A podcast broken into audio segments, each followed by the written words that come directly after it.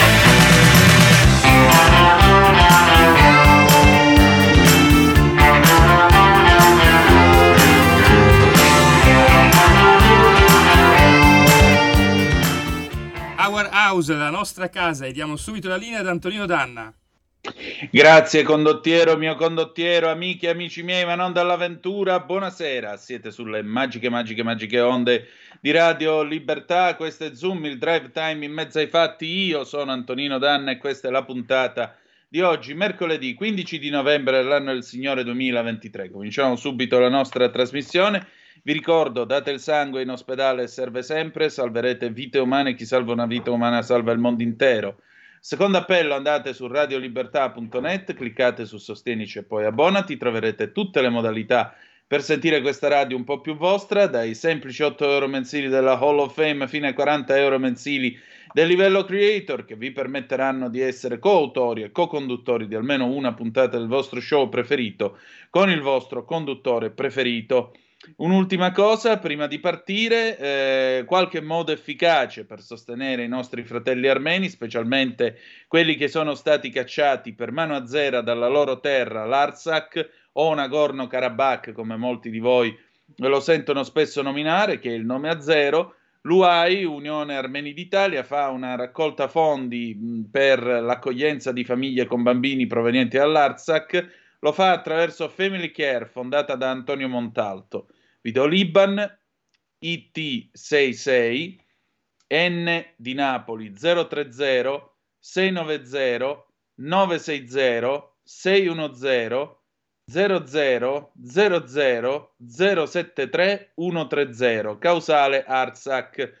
Visitate anche il sito ARS Ancona Roma Siena 1910 a numeri.org uh, slash Artsakh Oppure, se volete sostenere la causa del diritto eh, degli armeni a esistere, potete versare un contributo alla Fondazione Comunitaria delle Chiese, vi do anche qui l'Iban, IT28Z di Zara, 030 690 960 610 00 00 00 3286 causale solidarietà armena. Queste donazioni andranno a sostegno delle scuole armene.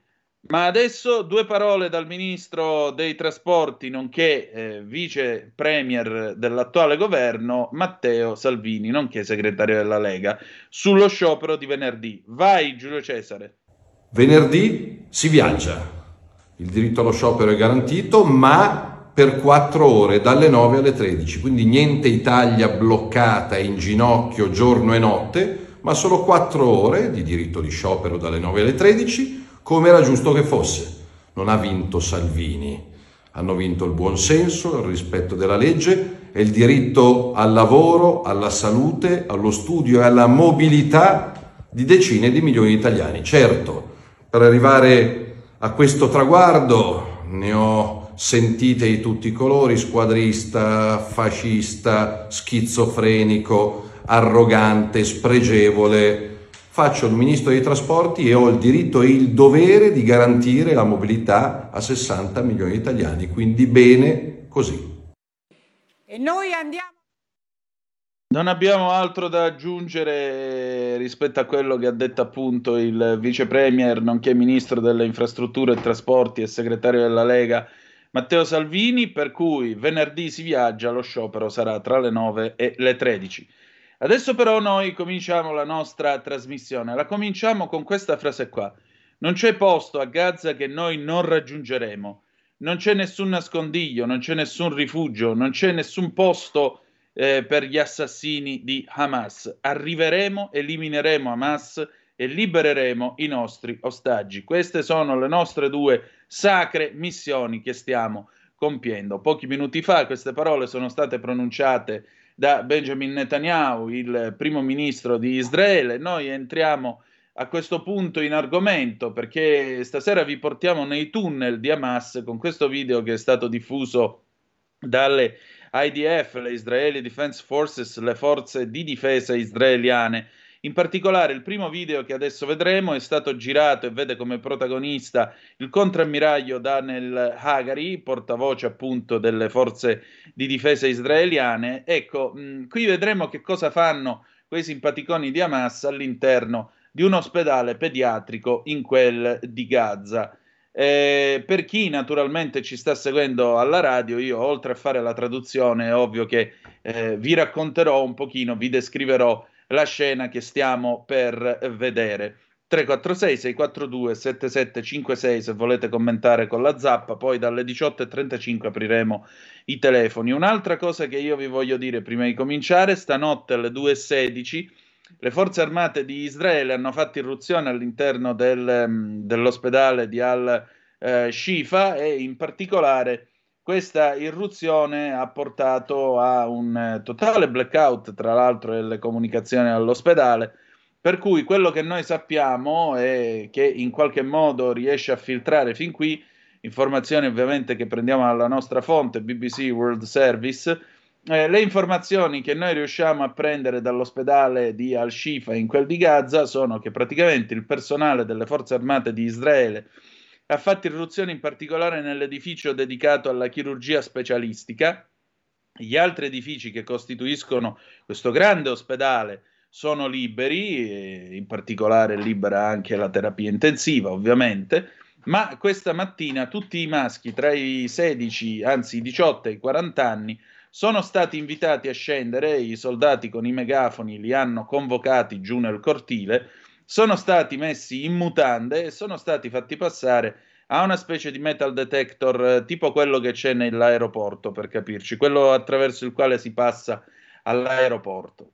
Eh, fatto questo scanning, eh, i soldati di Israele, coadiuvati dai medici e da alcuni interpreti preparati appunto per questa situazione che rimane comunque una situazione tesa perché sta durando da stanotte alle 2.16 ora italiana, quindi le 3.16 del mattino ora di Gaza e di Tel Aviv, eh, stanno interrogando eh, o comunque stanno chiedendo ai ricoverati informazioni in merito ad Hamas e naturalmente si, sta cercando, eh, si stanno cercando i bunker e, e soprattutto i cunicoli che sono eh, sotto l'ospedale di Al-Shifa che è considerato il cuore pulsante, tra l'altro, di Hamas. È stato fatto questo screening dei maschi tra i 16, i 18 e i 40 anni perché eh, sostanzialmente si ritiene, eh, le forze israeliane hanno temuto che ci fossero, fra misti agli ammalati, anche miliziani di Hamas.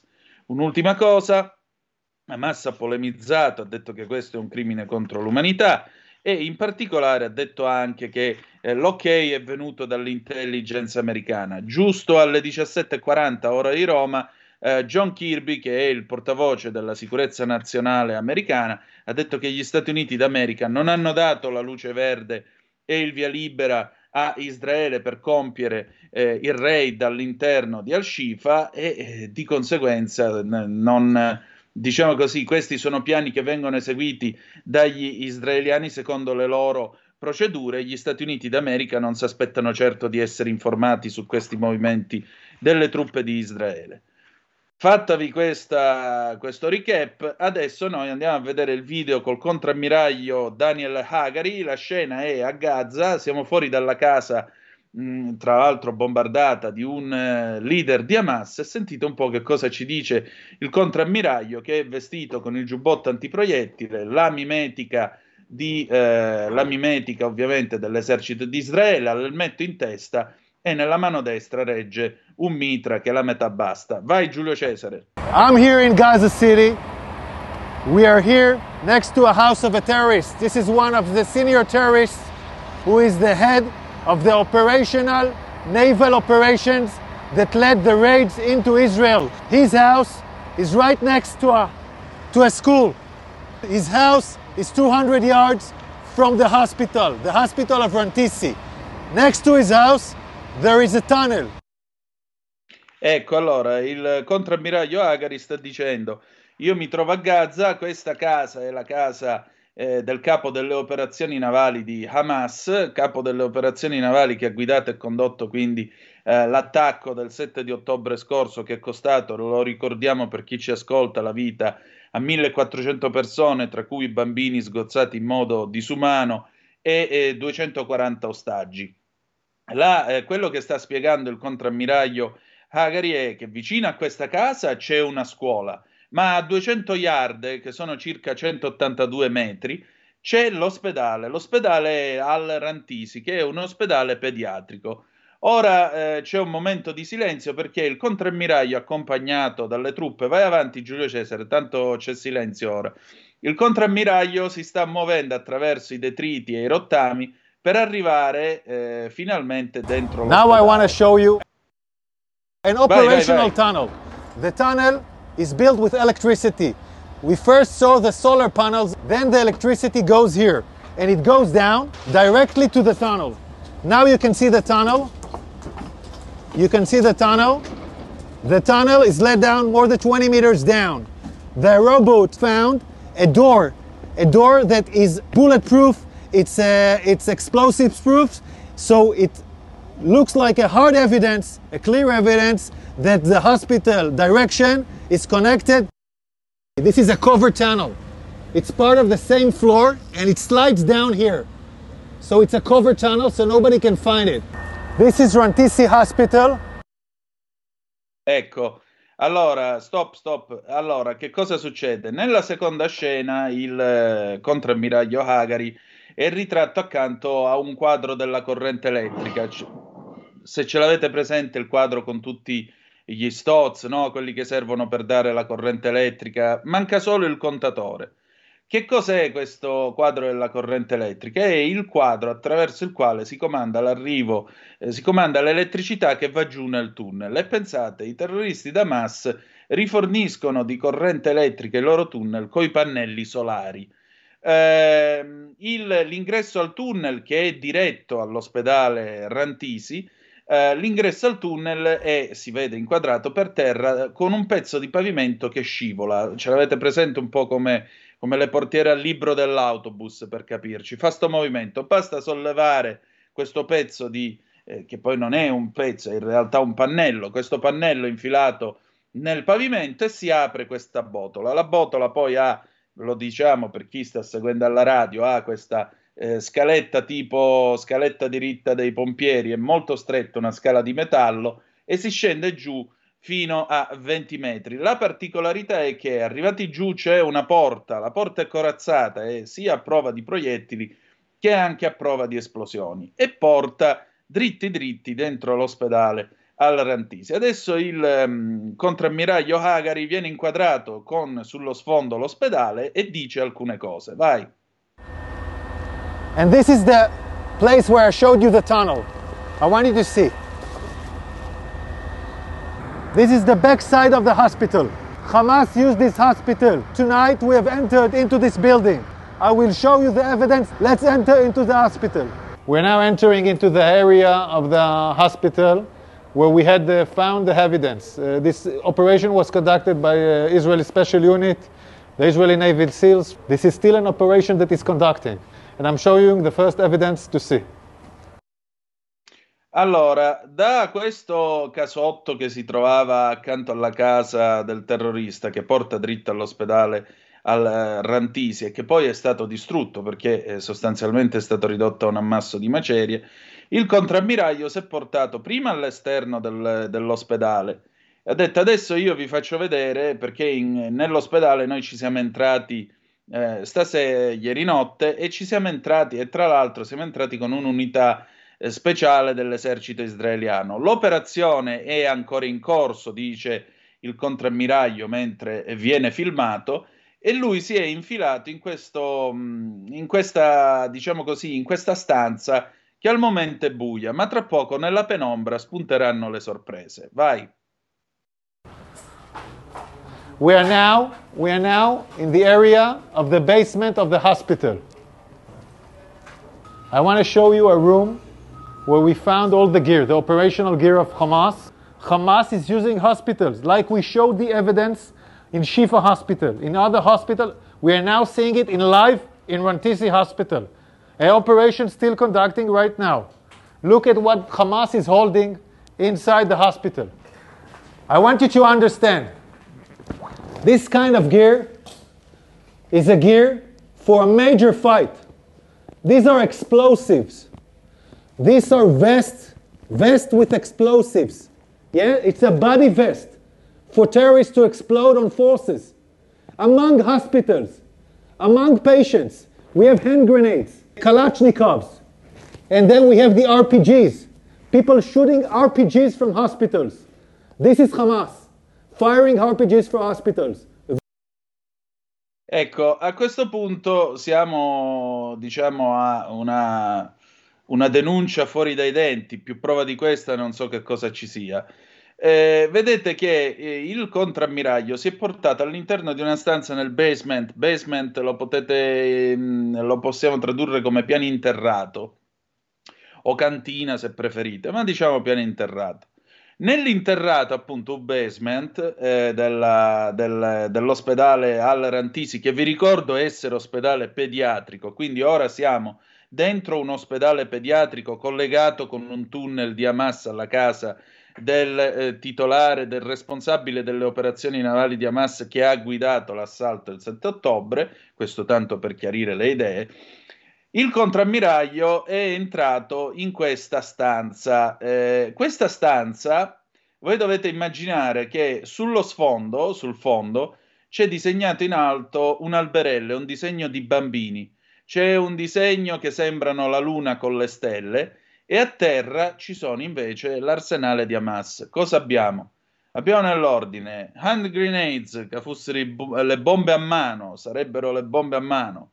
Poi abbiamo una, una veste esplosiva, cioè una giacchetta, come possiamo dire, una cintura esplosiva, eh, Kalashnikov, e poi c'è l'RPG. L'RPG sono i, i razzi, i razzi che è uno dei, dei tanti, dei 4.000 e passa razzi tirati il primo giorno, il 7 di ottobre. Quindi ci sono questi RPG, RPG che ricorda eh, il contrammiraglio Hagari, sono lanciati dagli ospedali. Esattamente come è questo a Rantisi, dice lui, è così anche l'ospedale al Shifa, dove per- e peraltro, mentre Hagari viene filmato, lui ricorda e ribadisce che è ancora in corso l'operazione dentro questo ospedale, che vi ricordo essere ospedale pediatrico. Avanti. The world has to understand who is Israel fighting against.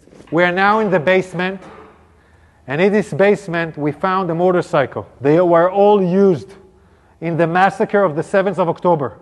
They even have bullets in this motorcycle. So they came back from the massacre on the 7th of October into Rantisi Hospital with hostages on a motorcycle. We're still researching this. Yards from here, we find the chair, a woman, clothes, and a rope. A rope next to the legs. Ecco, ecco, bravissimo Giulio Cesare, l'hai fermato proprio sull'immagine giusta. Allora, che cosa... Ora la descriviamo. Che cosa, che cosa succede? C'è un cambio di scena. Sempre all'interno del basement, appunto, del seminterrato dell'ospedale Al Rantisi, non dimenticate, ospedale pediatrico, eh, il contrammiraglio ci mostra una motocicletta. La motocicletta, tra l'altro, porta eh, sembra una moto giapponese perché ha i cilindri a fronte marcia, non è né una BMW né una Guzzi, non sembra una motocicletta italiana. Eh, insomma, sta motocicletta che ha peraltro il serbatoio con eh, una copertura in pelle eh, è una delle motociclette, spiega lui, che è stata usata per deportare e per portare fino a Gaza, fin dentro l'ospedale Rantisi, eh, gli ostaggi. In particolare la motocicletta ha eh, ancora i segni dei proiettili sul, sul serbatoio. L'altra particolarità è che poi il contrammiraglio si sposta in quest'altra stanza, stanza che è stata allestita per accogliere gli ostaggi. In particolare, che cosa si vede in questa scena? C'è un, eh, una sorta di divanetto su cui c'è un abito femminile e per terra c'è una corda, rope, c'è un cordino. Quel cordino, molto probabilmente lo dirà tra poco, quel cordino è stato usato per legare le gambe di questa donna. Non sappiamo quale sia la sua, esa- la sua età. Oddio, a guardare insomma l'abito sembrerebbe uno di quegli abiti che portano eh, le nonne quando d'estate sono, sono in casa, però vediamo, andiamo avanti. And look above this. Look above it. It's a baby bottle. It's a baby bottle in a basement. Above a World Health Organization sign. This is a suspicion for area where hostages were being held. Ecco, questa è stata una delle immagini francamente più che più indignano di questo video. Ve la descrivo. C'è un altro quadro elettrico qui che sta descrivendo il, il contrammiraglio. Il, il, quadro elettrico porta un adesivo della, dell'Organizzazione Mondiale della Sanità, dell'OMS. È un quadro elettrico dipinto con la vernice bianca, ci sono i pulsanti e le spie. Ma la cosa più drammatica è che sopra il quadro elettrico c'è a baby bottle, cioè un biberon. È un biberon, tra l'altro, eh, con eh, la tettarella che si avvita di colore rosa, quindi probabilmente era di una bambina, chi lo sa. E adesso andiamo a vedere che cos'altro c'è. Vai Giulio Cesare, vai. We're now looking at an infrastructure. You don't need to build something improvisedly in a hospital in the basement. Unless you want to hold someone in the basement, you don't want anyone to see him. Again, we're in the same basement, and here we see diapers, and we see, I don't know, maybe something. We see diapers. Ecco, I want you to- l'altra immagine, l'altra immagine che si vede adesso, sempre all'interno di questo basement, di questo seminterrato, il contrammiraglio fa sta riflessione perché tra poco ci mostrerà anche un- una sorta di saletta per gli ostaggi. Dice, se tu sei dentro un ospedale, non hai bisogno di fare degli impianti improvvisati, a meno che tu non ci debba tenere degli ostaggi, dice. E poi inquadra una cosa, un'altra di queste immagini che eh, francamente fanno indignare, perché all'interno di questo eh, basement, per terra, quindi avete visto prima le granate, per chi ci sta seguendo alla radio ve le abbiamo raccontate, avete visto i Kalashnikov e i razzi, ecco qua per terra c'erano i pannolini dei bambini e quella che sembrava una di quelle borse di paglia che usano le ragazze quando escono. Ora noi ci spostiamo in un altro ambiente, sempre all'interno di questo basement dell'ospedale Al Rantisi, che vi ricordo essere ospedale pediatrico. Prego Giulio Cesare. to see this room. It's in the basement of the hospital. We can see this area is a closed area from the rest of the hospital. We can see the ventilation air that was done improvisely to this area. And we can see infrastructures that was built in here, toilets, shower, a small kitchen, will provide the terrorists their needs. Also conduct a hideout, a hideout where terrorists take hostages and hideout. And I will show you now the evidence. Stop. Ecco, allora, adesso avete visto il contrammiraglio che si trova in una specie di disimpegno, sempre all'interno di questo basement, eh, di questo sotterraneo.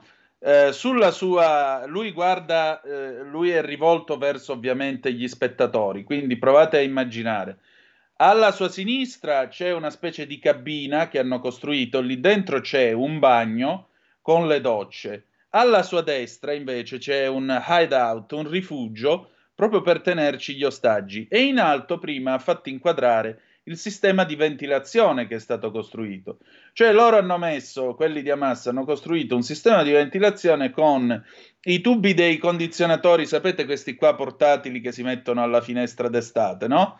Con dei tubi simili, foderati con la carta stagnola, eh, quello lì, quel, quel sistema appeso sopra sul soffitto, serve per trasportare l'aria e quindi ventilare questo sotterraneo. Ora entriamo e vediamo la stanza degli ostaggi. You're now entering into the room where we suspect the hostages were being held. I want you to look at this room. People are putting curtains with nothing above, just wall.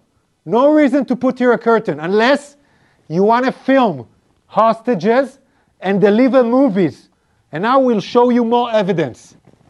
In this room, there is a list. This list, in Arabic, in Arabic, this list says we are in an operation.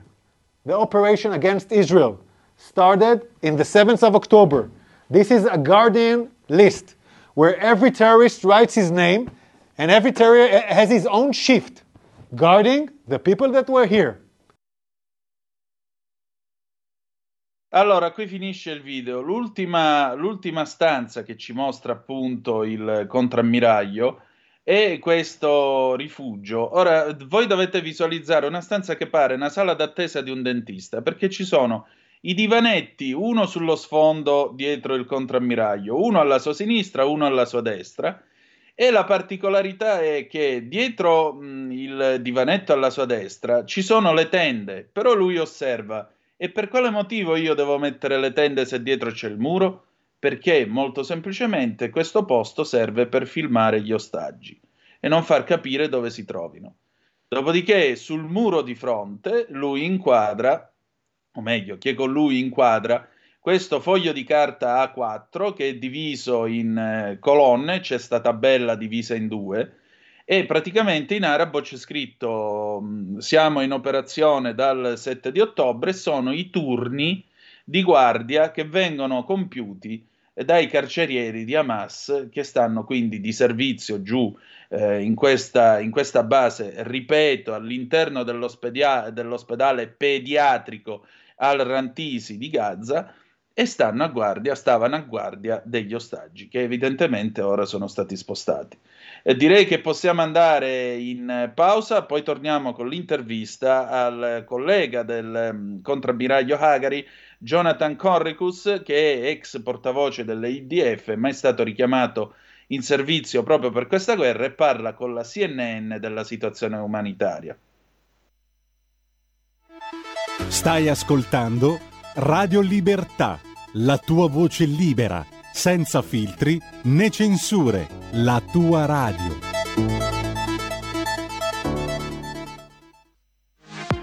La tua radio è ascoltabile anche con la televisione in digitale. Sul telecomando della televisione digitale o del tuo ricevitore digitale puoi scegliere se vedere la TV o ascoltare la radio risintonizza i canali radio e troverai anche Radio Libertà, canale 252.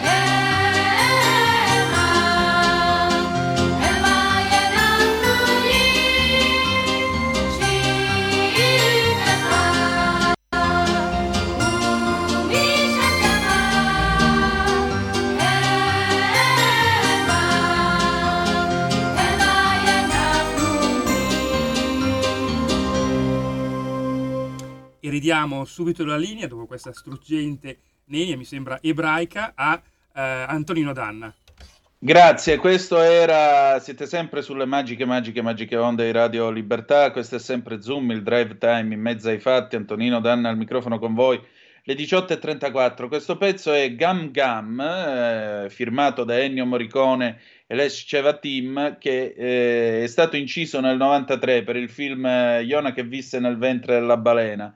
Questo in realtà è il Salmo 23, eh, Signore il mio pastore, le parole sono anche se andassi nella valle oscura non temerei alcun male, perché tu sei sempre con me, il tuo bastone e il tuo supporto mi confortano. Qualcuno di voi probabilmente si sarà ricordato di quando aveva 14-15 anni o anche qualche anno di più e nel 1994 ballava questa canzone perché ehm, Pila- Mauro Pilato eh, nel 1994 ha fatto la versione dance che divenne tra l'altro uno dei pezzi più riempipista delle discoteche di allora. E l'abbiamo ballata credo tutti gan gan gambi ele, ele, ele, na, na, na, eccetera eccetera e insomma, quelli che hanno tra i 40 e i 50 anni sicuro se la ricordano questa canzone. Vi dico la verità, io ho preferito mettere l'originale, non mi sembrava adeguata stasera la versione dance. E, ed è questo, cioè nel film eh, al piccolo Ione e a tutti gli altri bambini nel campo di concentramento le maestre insegnano il Salmo 23 molti di noi non sapevano, non conoscono questa storia, insomma, di, di, di, il significato di questa canzone. Comunque sappiate che abbiamo ballato un pezzo della Bibbia già che, erava, già che c'eravamo. Allora, noi abbiamo visto il video con il eh, contrammiraglio Hagari, appunto, il portavoce delle IDF. E mh, mm, io vorrei fare anche una piccola nota a margine molti di noi, io ricordo ancora la faccia corrucciata di Colin Powell quando nel 2003 si presentò al Consiglio di sicurezza dell'ONU eh, con eh, le fotografie, addirittura le diapositive, le slide dei presunti camion che mm, Saddam Hussein usava per preparare le armi chimiche per gassare i curdi. E poi si rivelò una completa falsità falsità che è costata morti, che è costata una guerra, eccetera, eccetera, eccetera. Ora Israele non ha la potenza militare che, ha, eh, che hanno gli Stati Uniti d'America. Israele è un piccolo paese, grande quanto l'Emilia Romagna, fate voi.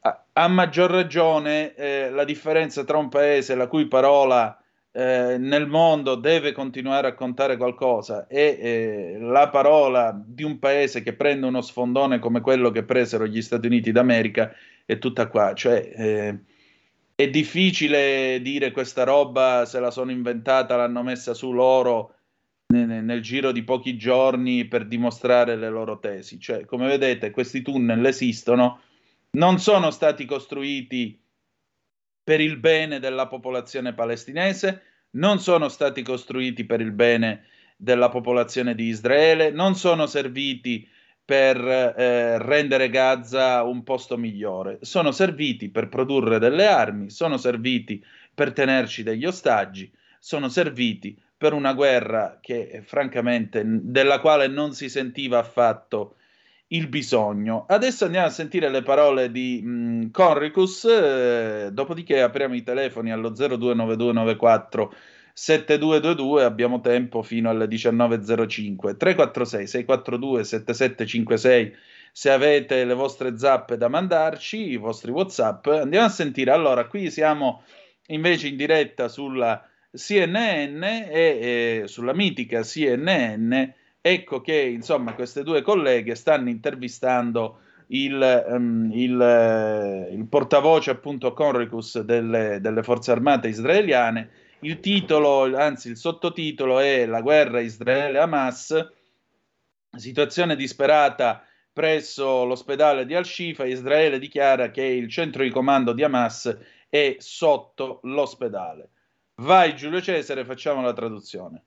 In terms of evacuating, in terms of evacuating uh, civilians from the Al Shifa hospital specifically, can you just tell us concretely where the civilians are supposed to go? As you know, the hospital or the healthcare Yeah. situation in Gaza is pretty much on the brink of collapse. You've got Al Quds Hospital, the second largest hospital in Gaza, that simply, according to the Red Crescent, is not functioning anymore. Where exactly are civilians in Al Shifa, both patients and both people who are sort of using it as a semi refugee camp? Where exactly are they supposed to go right now for treatment? Ecco, la prima domanda che viene posta da questa eh, giornalista che si trova alla sinistra dei vostri schermi è una eh, giornalista vesti- di colore vestita con questa, eh, con questa camicetta turchese. Ecco, lei chiede eh, praticamente, dice, ma mh, vista la situazione appunto all'interno dell'ospedale di Al-Shifa, dov'è che tutti i pazienti e quelli che si sono rifugiati all'interno di questo ospedale eh, possono serenamente, diciamo, possono evacuare, possono mettersi al sicuro. Prima, ovviamente, questa è un'intervista che è stata girata, eh, è andata in onda prima del- dell'ingresso delle forze armate di Israele stanotte nell'ospedale di Al-Shifa, tra l'altro con un preavviso, un ultimatum di 30 minuti. Sentiamo la risposta. Right. So let's talk about the humanitarian situation in the Gaza Strip. Um, in the south, the sorry, in the south, the uh, hospitals are they are definitely under duress, but they are working. And today, almost 150 trucks of humanitarian aid came into Gaza, and I think that tomorrow will cross the 150 mark, carrying, amongst other things, medical supplies and shelter bringing that into southern Gaza. There is water and there is food in southern Gaza, and they are building tents and shelter areas for the people to be there. What we have said all along is to move south and to go to relative safety. There is also a humanitarian zone.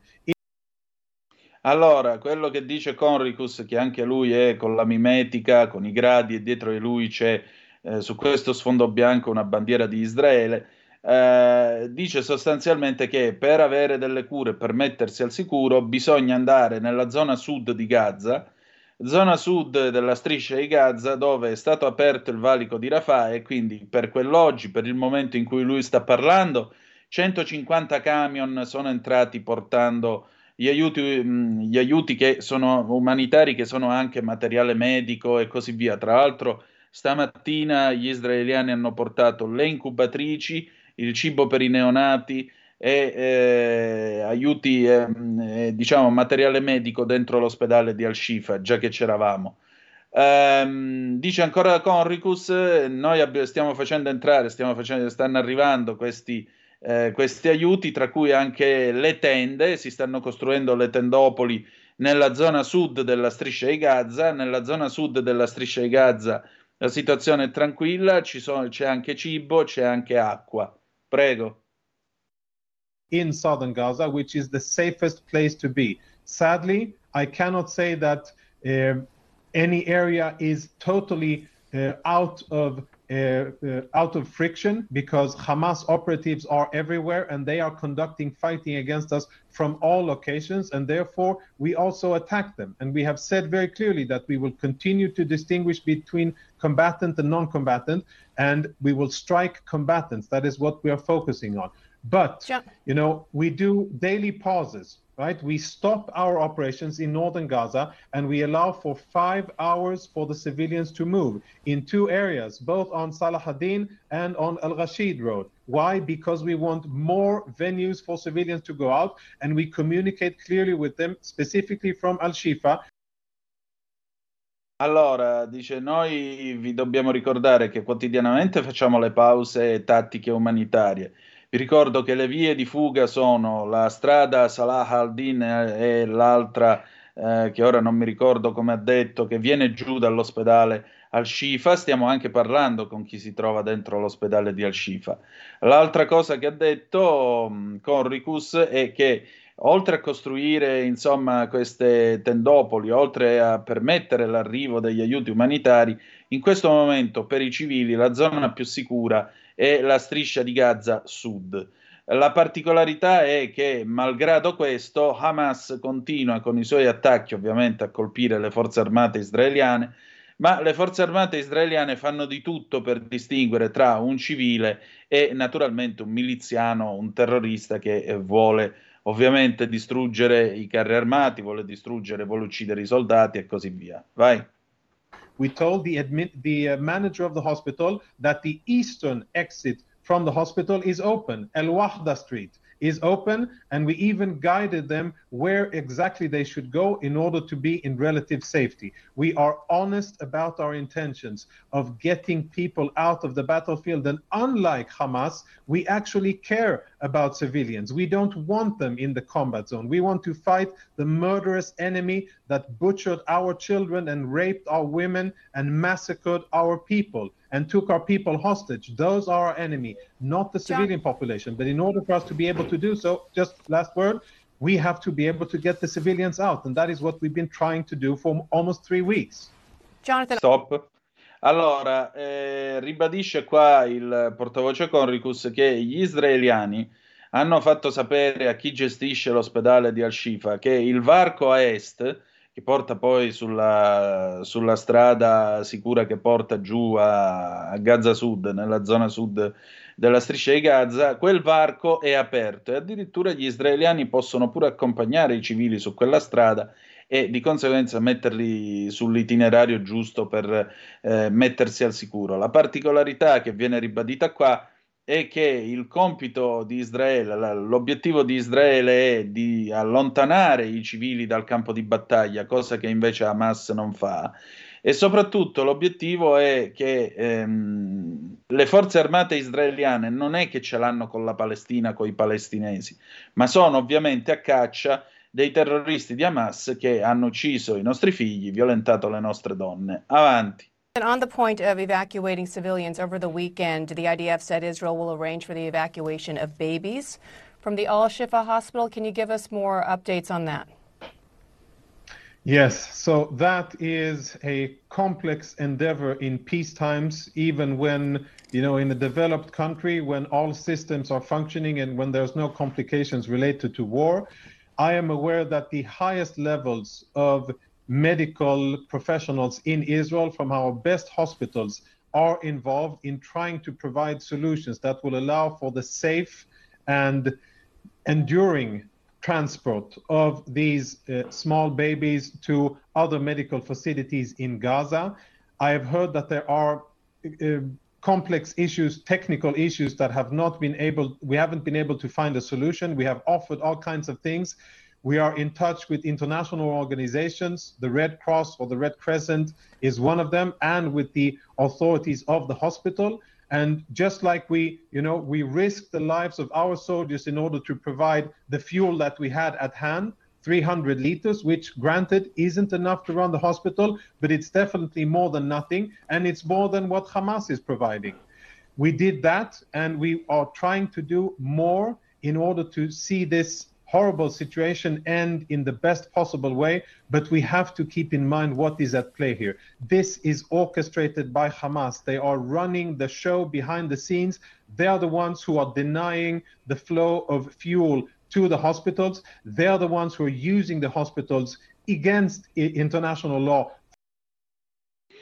Ecco, allora, qui viene chiesto per quanto riguarda i bambini, soprattutto i bambini prematuri, li avete visti anche inquadrati eh, dalla CNN. Eh, Conricus risponde: Non è facile trasportare dei bambini prematuri in tempo di pace, figuriamoci in una situazione come questa. Posso dire però che i migliori esperti, i migliori medici di Israele sono stati mobilitati per dare, mh, per dare una mano all'esercito in modo tale da portare questi bambini nella zona sud di Gaza, dove comunque tra l'altro all'inizio della- dell'intervista lui ha detto che ancora un ospedale più o meno in funzione c'era.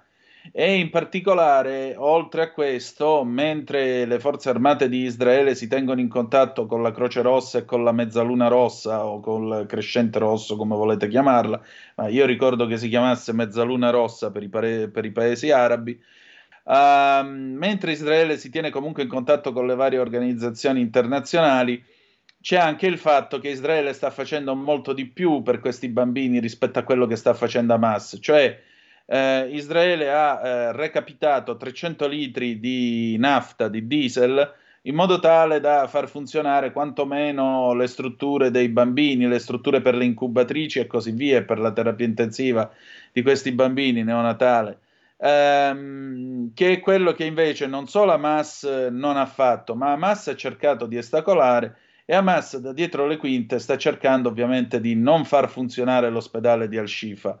C'è comunque un punto che bisogna chiarire ad ogni costo, vai. for fighting. They're the ones who are orchestrating this exactly for the purpose of the emotional outcry that is now being generated. They are simply using the poor civilians for their political aim. No doubt Hamas is committing war crimes as we speak. Um, IDF International spokesperson Jonathan Conricus, we appreciate the time. This is the first time you've been on our program, so we appreciate you taking the time, and please do come back. Thank you, ladies. My pleasure. Ecco appunto, la cosa più importante che eh, sottolinea Conricus è questa. Eh, Hamas si sta servendo della pelle di questi bambini e della pelle delle vittime per poter scatenare questa, come possiamo dire, questa eh, tempesta emotiva internazionale per eh, movimentare l'opinione pubblica e orientarla a suo favore. E la collega, appunto, la, la, seconda giornalista, quest'altra giornalista con questa camicetta scura, dice: Sì, siamo ben consci del fatto che Hamas sta compiendo dei crimini di guerra. Per noi è stato un piacere e un onore avere eh, con, con, noi il portavoce internazionale delle forze armate israeliane, Jonathan Corricus. E, insomma, ci aspettiamo, eh, di avere, ci aspettiamo di avere presto vostre informazioni e lui ha risposto it's a pleasure, a vostro piacimento, è un piacere. Bene, adesso abbiamo finito con i due video che abbiamo, che abbiamo voluto trasmettervi 346 642 77 77 eh, allora 346 642 7756 oppure 029294 7222 questo è, è, quello che eh, insomma vi abbiamo raccontato, lo abbiamo raccontato per chi chiaramente ci sta seguendo alla radio e lo avete visto per chi eh, sta vedendo la radiovisione sul canale 252 del digitale terrestre oppure sta vedendo eh, la puntata attraverso il canale Twitch, YouTube, la nostra app e il canale Facebook. Ecco, allora, eh, un quarto d'ora fa la BBC informa di questo. Un giornalista che è intrappolato all'interno dell'ospedale di Al-Shifa dice che le truppe adesso hanno abbandonato l'ospedale, si stanno muovendo fuori da esso. Le forze armate di Israele non hanno ufficialmente commentato tale dichiarazione né detto eh, quando questa operazione dovrà terminare. La BBC non è, sta- non è, in grado di confermare in maniera indipendente se le truppe di Israele abbiano lasciato Al-Shifa. Eh, il, il, collega invece della BBC servizio in arabo, Etar Shalabi, ha parlato col dottor Mohammed Abu Salamia, che è il direttore generale dell'ospedale di Al-Shifa, il quale ha detto che i soldati hanno lasciato l'edificio eh, della chirurgia specializzata dell'ospedale. In ogni caso non poteva confermare se avessero abbandonato anche gli altri edifici che fanno parte di questo complesso ha dichiarato posso vedere molti carri armati alle porte dell'ospedale. Il dottor Salamia ha anche accusato le truppe israeliane di aver danneggiato nel corso di questo raid delle, delle attrezzature mediche specialistiche. Abbiamo una telefonata, pronto chi è là? Antonino, ciao, sono Marco da Milano. Ben trovato. E, ciao, grazie. Innanzitutto volevo anche dirti un grazie per la puntualità e per la precisione dell'informazione che stai facendo.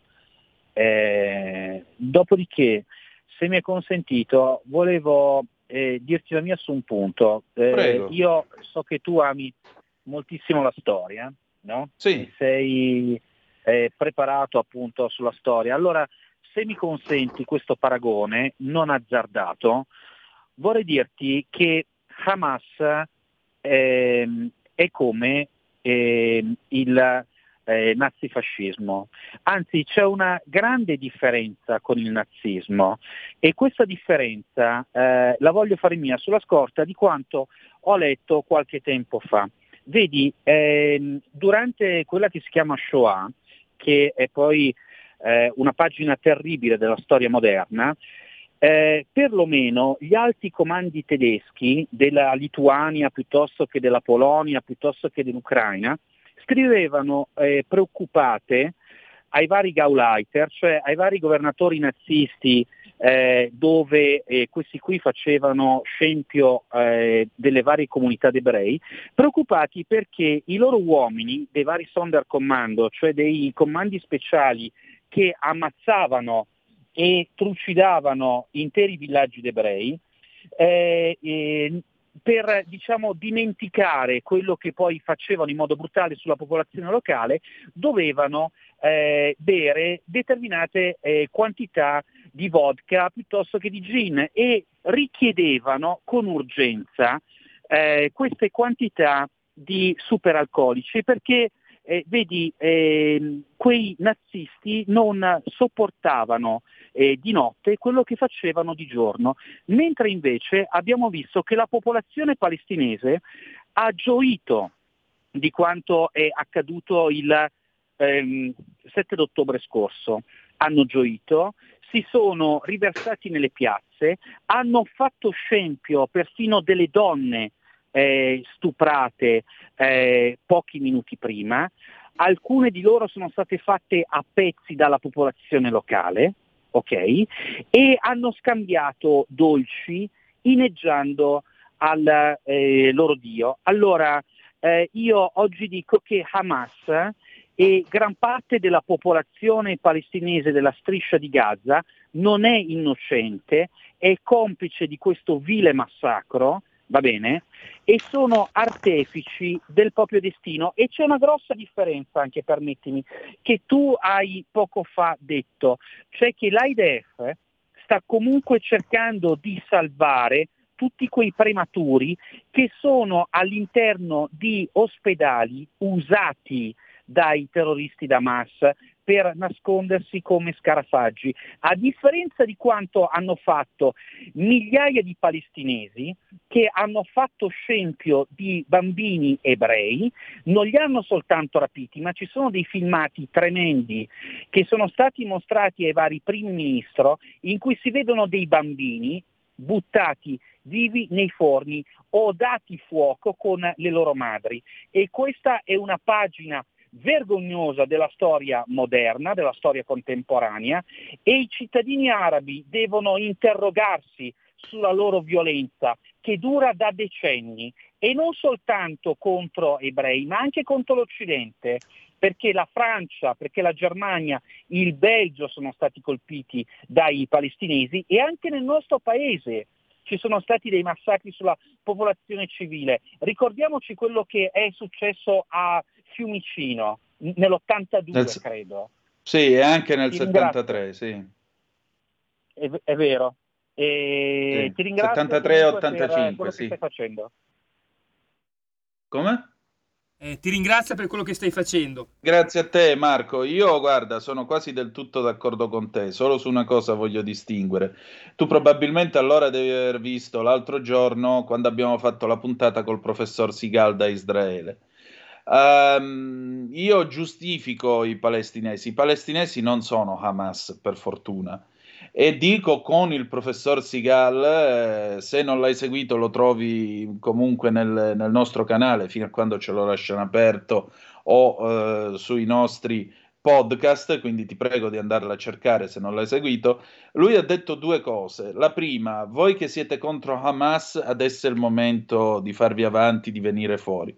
La seconda, eh, che è anche quello che mi ha detto Edith Brooke nell'intervista che è uscita stamattina su Italia Oggi, intervista che vi faremo ascoltare, vi faremo ascoltare la registrazione. Io voglio ringraziare Pierluigi Magnaschi e i colleghi di Italia Oggi che mi hanno dato questo permesso, lo hanno dato al nostro Giulio Cainarca, al nostro direttore, la manderemo in onda lunedì alle 9.30. Ecco, sia Sigal che Edith Brooke hanno fatto più o meno la stessa riflessione. La Brooke mi ha detto, dice, dopo che tu cresci la gente mettendogli in mano i fucili anziché il pane, che cosa ti aspetti? Ed è la stessa cosa che più o meno ha detto Sigal, cioè qui forse bisogna tenere vent'anni, crescere una generazione di bambini a Gaza facendogli venire il desiderio di fare il medico, l'agricoltore, lo scrittore, il giornalista, quello che volete voi l'idraulico, l'i- l'elettricista, quello che volete voi, ma comunque mestieri di pace anziché crescerli nell'odio come è stato fino ad ora. Poi dopo che si è cresciuta una generazione così, allora parliamo di democrazia. Non lo so, forse è una misura estrema, ma io cerco anche di mettermi nei panni di chi, voglio dire, viveva una vita tranquilla e sul più bello è arrivato uno con l'aliante e gli ha sterminato la famiglia. Peraltro telefonando a suo padre e a sua madre dicendo ne ho fatti fuori dieci, bravo figlio mio, sono orgoglioso di te. Altra telefonata, pronto chi è là? Sì, buonasera Antonino, Antonello dal Veneto. Da Ciao Treviso. Antonello. Bah, c'è un grande punto di domanda anche in quello che, che stai presentando. Eh, solo una, una- una riflessione. Nelle immagini che hai fatto vedere prima, no? Sì. dove si vedono i cunicoli, le stanze, i preparativi per Tizio Caio e Sempronio, non ti ha fatto venire in mente nulla che ha a che fare con eh, il nostro paese?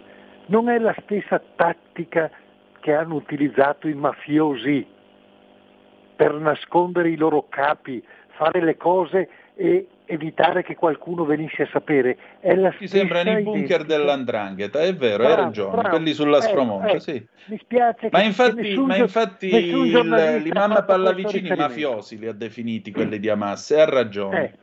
Eh, ecco, poi vedi sulla faccenda del- del- dei, dei palestinesi, oltre a ridirti quello che ti ho già detto, che nel nostro paese molti musulmani, molti islamici, a spese nostre, si nutrono, si vestono e vengono foraggiati dalla Caritas, cioè una cattolica istituzione che foraggia gli islamici e i palestinesi. I palestinesi hanno lo stesso delitto di quello che hanno avuto gli italiani. Gli italiani hanno scontato la pena perché nel loro paese hanno coltivato e appoggiato il fascismo, per cui i palestinesi sono responsabili.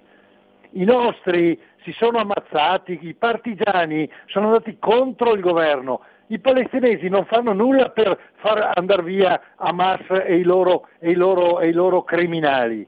Questo non possiamo più tollerare, capisci Antonino? Sono d'accordo Grazie, con te, per questa maggior ragione chi non è d'accordo deve venire fuori e si deve costruire un altro futuro per Gaza.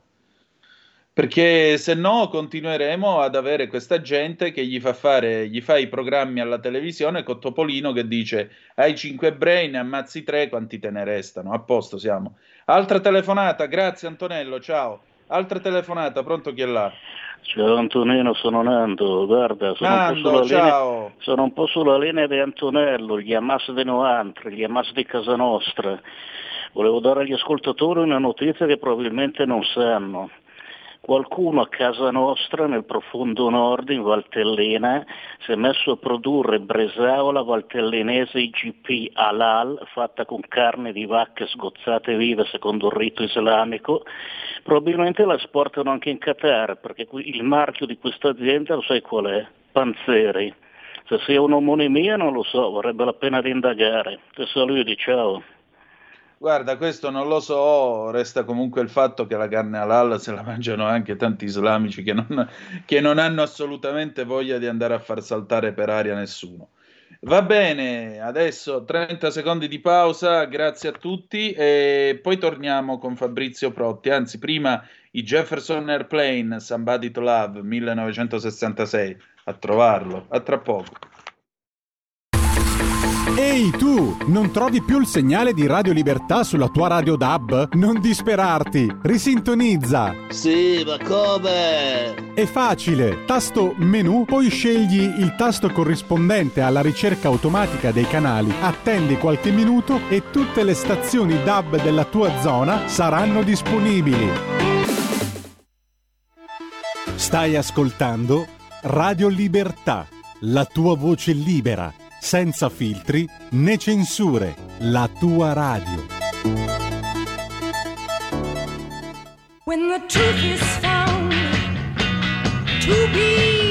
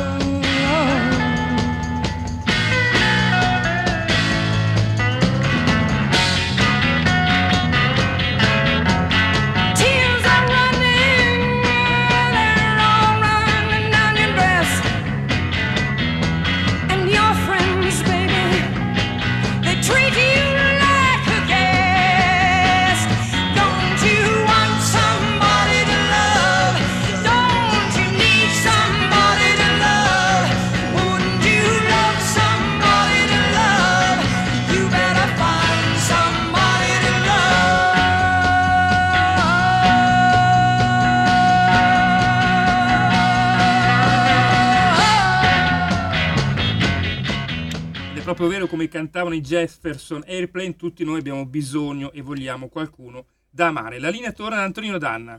Grazie condottiero mio condottiero, le 19, 6 minuti e 17 secondi, ora di Roma, sempre sulle magiche, magiche, magiche onde di Radio Libertà, Antonino Danna al microfono con voi e noi a Roma adesso andiamo perché mh, al telefono c'è Fabrizio Protti dello Sportello Nazionale Amianto e il nostro amico Fabrizio che è stato già più volte nostro gradito ospite, ho piacere di ritrovarlo.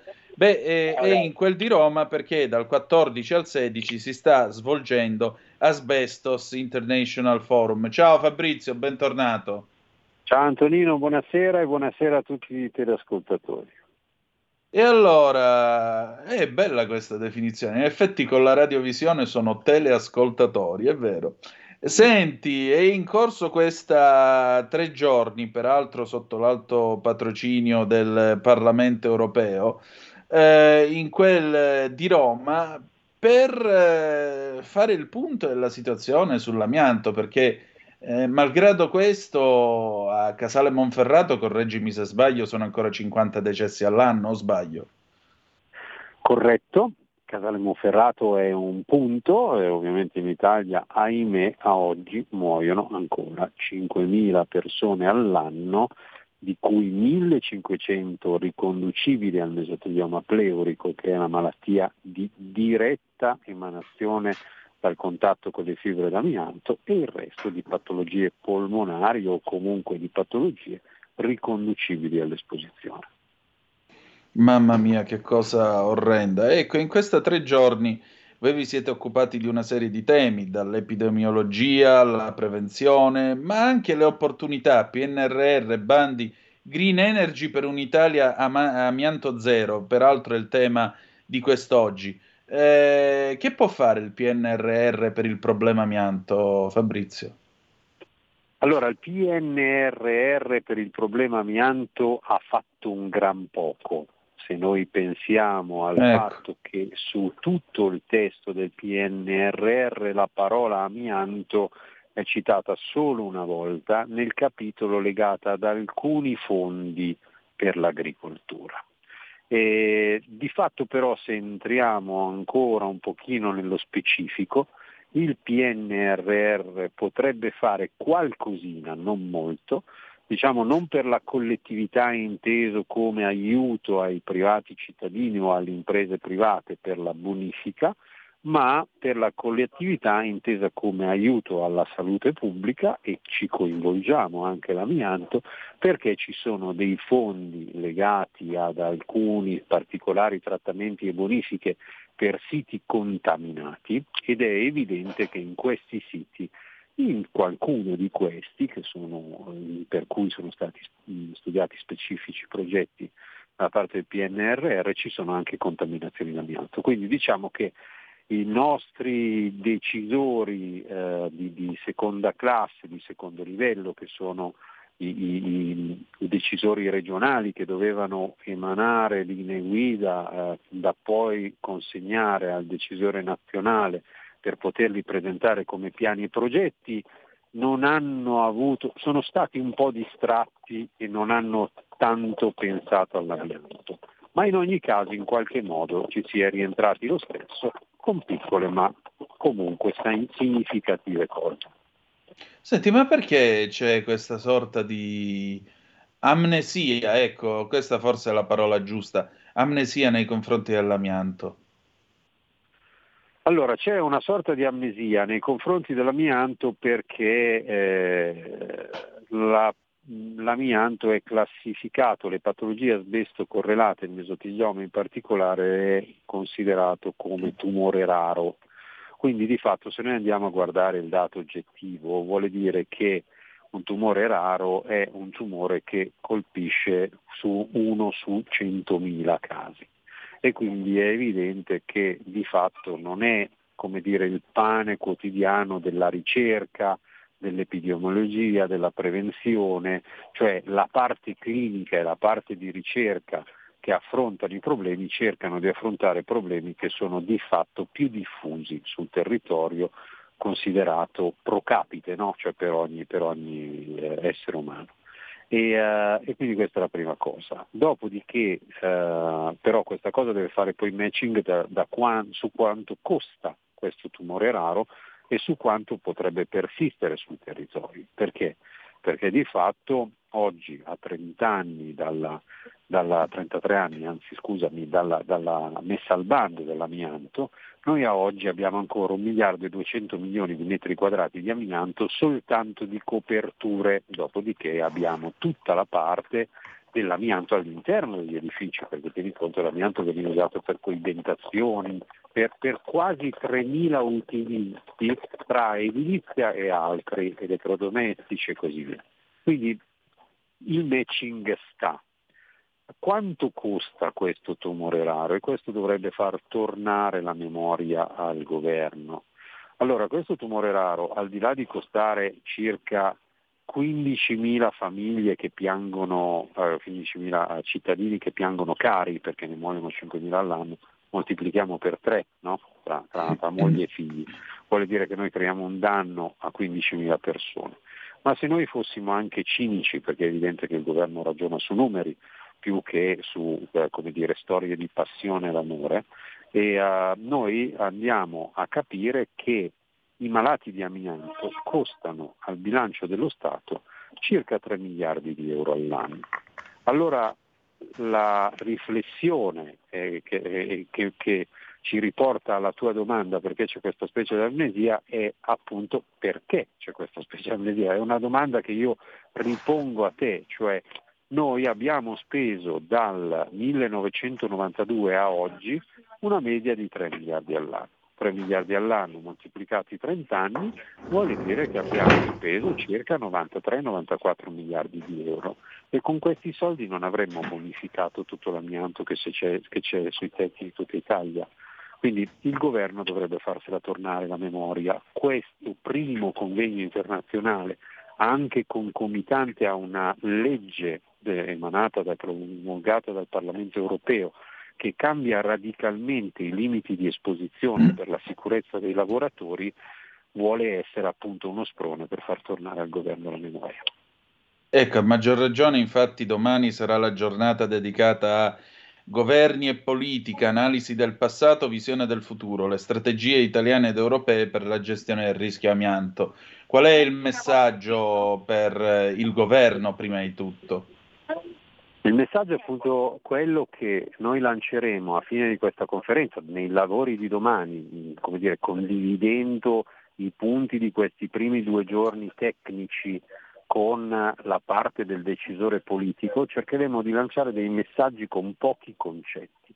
Che saranno? Anzitutto ricalcare quelle che sono le visioni della legge 257 del 1992, che era una legge, quella della messa al bando, molto ben scritta, era una legge molto semplice, erano mi sembra 14 articoli, adesso non ricordo molto bene, ma di fatto la prima parte degli articoli pensava a dare ristori a chi si era ammalato per patologie asbesto correlate. Attenzione, scritta nel 92, quando il problema era, come dire, eh, predominante, perché l'amianto era eh, appena stato bandito. E la seconda parte della legge era nell'arco del prossimo breve periodo l'amianto deve essere tutto bonificato. Bene, ci siamo occupati per le lotte sindacali, per queste cose, della parte ristori e per cercare di dare una opportunità di un futuro dire, più lieve a famiglie che perdevano un caro, ma ci siamo completamente dimenticati della parte di bonifica e oggi, a 33 anni, siamo ancora con 1 miliardo e 200 milioni di, di, di metri quadrati sul territorio. Quindi il messaggio sarà Anzitutto riprendiamo le sorveglianze sanitarie e lo facciamo in maniera oculata e generale e generale generalista per tutta Italia, cioè un malato di patologie asbesto correlate deve essere trattato con metodi di screening nello stesso modo in Lombardia come in Calabria, cosa che oggi non succede. Quindi ricalchiamo la tutela e la prevenzione per chi ha avuto un danno da amianto ma soprattutto studiamo strategie a breve termine, anche se siamo consapevoli che il breve termine non può essere due anni dopo 33 anni d'attesa, per cercare di levare l'amianto dai tetti. E per fare quello studiamolo con tutti gli stakeholder, cioè non giochiamo ai buoni e ai cattivi, da una parte il mondo degli stakeholder privati, dell'economia, dell'industria, della finanza e dall'altra parte lo Stato decisore, ma giochiamola tutti assieme perché l'amianto, la bonifica dell'amianto in questo momento più che mai può essere con l'introduzione della casa green che la comunità europea è una legge che varerà eccetera eccetera, un enorme booster anche per un comparto economico. Quindi matchare stakeholder di tutti i livelli potrebbe essere la soluzione per arrivare nel breve o nel medio periodo veramente a, a un'Italia amianto zero. Senti, ma più o meno quanti soldi ci vorrebbero per fare la bonifica completa di questo paese dall'amianto? E, allora, non ho una calcolatrice davanti, ma se noi pensiamo, infatti do un dato grezzo, eh, abbiamo circa eh, 14 centesimi di euro per portare in, in, eh, in discarica un metro quadrato di amianto. Eh, ovviamente i prezzi vanno a tonnellate, ma per darti un, un dato estra- estratto quindi 14 centesimi di euro per un miliardo e 200 milioni di metri, aiutami dovrebbero essere 140 milioni di euro. Se non vale. Aspetta che lo sto facendo io, eh, 200, 1 miliardo 200, 000, 000, dovremmo esserci o sbaglio, no, 9 zeri, 2, 4, 6, 8, ne manca uno, uguale.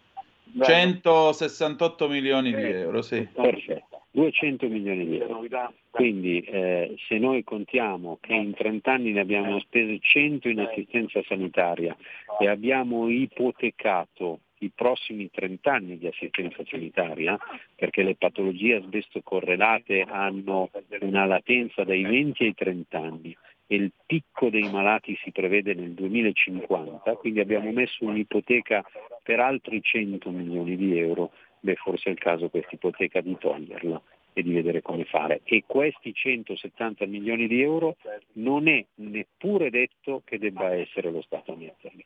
Con una buona sinergia con operatori economici della green energy e di altri mondi, del real estate, eccetera, eccetera, ci potrebbe essere un buon booster per fare un'operazione in leva, ma di questo bisogna parlarne tutti insieme. Cioè può essere anche economicamente conveniente. Assolutamente. Per chi lo fa. Eh, senti, ma l'impressione generale che tu hai avuto da questa tre giorni, anzi da questa ancora due giorni, domani si chiude, eh, che cosa il settore, cioè c'è comunque un impatto sull'opinione pubblica, c'è almeno la coscienza del fatto che è una tematica che riguarda ancora tutti e non un fatto privato di chi sa mala.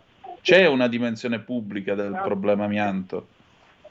Guarda, eh, noi abbiamo due aspetti concreti che sono due aspetti, come dire, di share. No? Allora, questo è un evento che ovviamente è estremamente specifico e ha messo insieme 500 ospiti in tre sale istituzionali. Eh, sai benissimo che sono i convegni, soprattutto quando sono molto specifici, probabilmente tutto questo share non lo fanno. A Montecitorio solitamente la sala della regina la riempie l'Assemblea nazionale dei sindaci, insomma, non, non altri convegni. E noi invece riempiamo, abbiamo riempito ieri, abbiamo riempito oggi e riempiamo domani. Quindi da parte degli operatori del settore, quando intendo operatori del settore eh, intendo dai tecnici dell'INAI ai tecnici dell'Inps agli operatori sanitari, agli operatori della finanza pubblica e così via c'è stata una grande attenzione. Quindi vuole dire che il problema in qualche modo magari non è appassionatamente sentito, ma è sui tavoli. E abbiamo avuto tra eh, tutti i canali social circa in questi due giorni di diretta, perché banalmente trovi tutto su YouTube, su Facebook e su altri canali social, abbiamo avuto circa 6.000 visualizzazioni uniche dirette e quindi vuole dire che di fatto anche questo mm, sono, sono, share che sono, che sono oggi come oggi magari patrimonio anche di una tra- trasmissione notturna di una tv privata, insomma, per capirci, cioè, quindi vuole dire che il problema è sentito. La cosa che è oltretutto paradossale, ma accade in molti settori, è che eh, immagina che eh, un, una ragazza o un ragazzo di 32 anni è nata in un momento in cui l'amianto era già bandito. Quindi i ragazzini di 14, 15, 16 anni, le generazioni future, sono assolutamente lontane dalla conoscenza di quello che è stato l'amianto per il problema della salute pubblica, le lotte operaie, tutti quelli che hanno difeso la salute pubblica, le lotte sindacali. Vivono in un mondo a parte, ma la, la sensibilità che noi troviamo quando andiamo nelle scuole, quando le associazioni delle vittime vanno a fare i corsi di formazione, vanno a spiegare le cose, è pazzesca. Quindi perché noi crediamo che sia il momento di arrivare a sederci a un tavolo, attenzione, che, que- che, che, ci sia un governo di sinistra o di destra, perché in 33 anni se ne sono susseguiti di tutti i colori. Perché se la strategia di qualcuno fosse stata quella dell'oblio, non ci sono riusciti. I ragazzini sono ancora molto sensibili alla tematica. Chiaro, questo è chiaro. Senti, domani è l'ultimo giorno, ma qual è stato il momento che più ha colpito i partecipanti a questo forum? Qual è stato lo studio o l'intervento che più li ha coinvolti? Allora, ci sono stati due interventi, io concentrerei moltissimo sulla giornata di oggi. E mm. La giornata di ieri è stata estremamente eh, tecnica, scientifica, si è parlato di epidemiologia, quindi era una, una giornata anche dalla comunicazione molto eh, specifica. Oggi è stata una giornata da una comunicazione più, eh, come dire, ehm, popolare, diciamo in questo modo, anche se non è così perché si è parlato di bonifiche, di interventi e così via. I due interventi che hanno colpito più di tutti è anzitutto l'intervento delle associazioni delle vittime, perché di fatto quando poi dopo tu trasformi, sei in una sede istituzionale, trasformi dei numeri in dei volti, in delle storie, ti rendi conto che il problema è a terra e che sei tu che volando alto stai volando fuori tema e quindi ti riporta a terra. E quindi quello di fatto è stato l'intervento più toccante. E, e, il secondo intervento è quello invece di, di, un appello su uno studio che è stato fatto dallo Sportello Amianto. Lo Sportello Amianto ha condotto uno studio su tutte le imprese di bonifica con delle domande aperte per capire quali fossero le criticità che riscontrassero nel sistema delle bonifiche, nel sistema burocratico dello Stato che regolamenta le bonifiche. E sono saltati fuori dei temi impensabili, ma impensabili per gli operatori dello Stato, che hanno fatto l'effetto wow, cioè eh, vedevi eh, dirigenti ministeriali di primo livello e dirigenti regionali di primo livello che pensavano di essere la scienza rispetto alla materia amiante, dicevano ah cavolo ma questo non lo sapevo, ah accidenti ma questo come si può gestire. Quindi ripeto, l- l- gli interventi che hanno fatto scalpore sono gli interventi che di fatto hanno portato un interlocutore, passami il termine anche se non è proprio molto adatto, presuntuoso a dire torna a terra, perché il problema è molto più pratico e quindi risolviamo insieme. Sono d'accordo con te. Senti, intanto io voglio ricordare a chi ci ascolta che lo sportello amianto, lo sportello nazionale amianto, offre assistenza a circa 9 milioni di persone in particolare un'associazione di promozione sociale, opera senza scopo di lucro in 1400 comuni italiani e assiste appunto 9 milioni di persone collaborando con le amministrazioni comunali virtuose per garantire ai cittadini informazioni dettagliate e supporto nella gestione dei loro diritti e doveri relativi all'amianto. Fabrizio, prima di chiudere, un'ultima domanda a margine. Noi abbiamo parlato qualche volta di un di un tuo intervento, ora io mi sposto un po' sul confine tra Romania e Ucraina, eh, tu sei intervenuto in trasmissione raccontandoci anche dei profughi che eh, accoglievi al confine con la Romania e che hai assistito da, cercando di trovare loro lavoro e eh, una, una, sistemazione. Come stanno andando le cose lì? Perché il mondo si è dimenticato per certi versi della guerra in Ucraina. Allora, tu hai memoria buona, è vero, io per il mio lavoro, perché appunto come hai detto tu la battaglia dell'amianto è una battaglia di filantropia pura, io poi per lavoro sono dirigente di, di alcune imprese che hanno sedi all'estero e ahimè, essendo, ahimè o ben me, essendo comunque un uomo che si occupa eh, spesso e volentieri della, della, della, del, del, del, dei problemi degli altri in Ucraina, al confine tra Ucraina e Romania, con l'ausilio di Confindustria Romania avevo montato, ho montato un'associazione per aiutare i profughi provenienti dal paese in guerra. Quello che ti posso dire, e sono contento nel dirtelo, è che noi ultimamente abbiamo fatto fino all'anno scorso una media di 100 famiglie io dicevo 100 mamme, ero diventato lo zio di, di, di, di 300 nipotini, no? perché poi erano tutte donne con bambini a seguito, nonne a seguito e così via, perché gli uomini stavano in Ucraina a combattere. Di queste 100 famiglie, 85, perlomeno per la nostra fondazione, che è la fondazione Migliocca Falco, sono tornate a casa. Sono tornate a casa perché per fortuna vivevano in una zona di guerra, cioè che quella di Kiev e così via, che di fatto oggi è un po' fuori dalla linea del fronte, che si è indietreggiata in quella è stata la linea del fronte per i 13 anni e, eh, e per cui in qualche modo hanno preferito ricongiungersi con i mariti e tornare a casa che è la cosa più bella del mondo. Io le sento costantemente, mi mandano le foto dei bambini che crescono, che hanno ricominciato la scuola e questo mi allarga il cuore.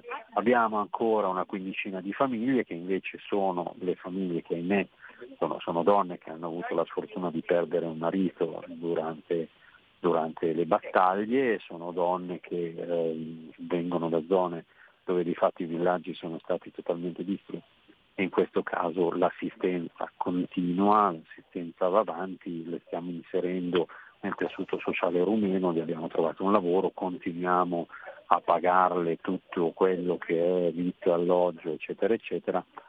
È vero, il mondo si è già dimenticato di quella guerra, eh, noi molto spesso ci dimentichiamo, ci, eh, viviamo una suefazione molto forte, eh, ma ti faccio una confidenza anche se non dovrei, ce ne eravamo già dimenticati due settimane dopo, cioè eh, i miei appelli, eh, che poi sai benissimo che noi come fondazione non cercavamo soldi perché erano sì. tutti fondi delle industrie romene, ma i miei appelli alla contribuzione hanno, hanno, hanno come dire, scaturito tantissimi messaggi di solidarietà umana nei primi quattro giorni, ma poi alla fine ognuno è tornato alla sua vita e la guerra al telegiornale già non faceva più scalpore dopo due settimane.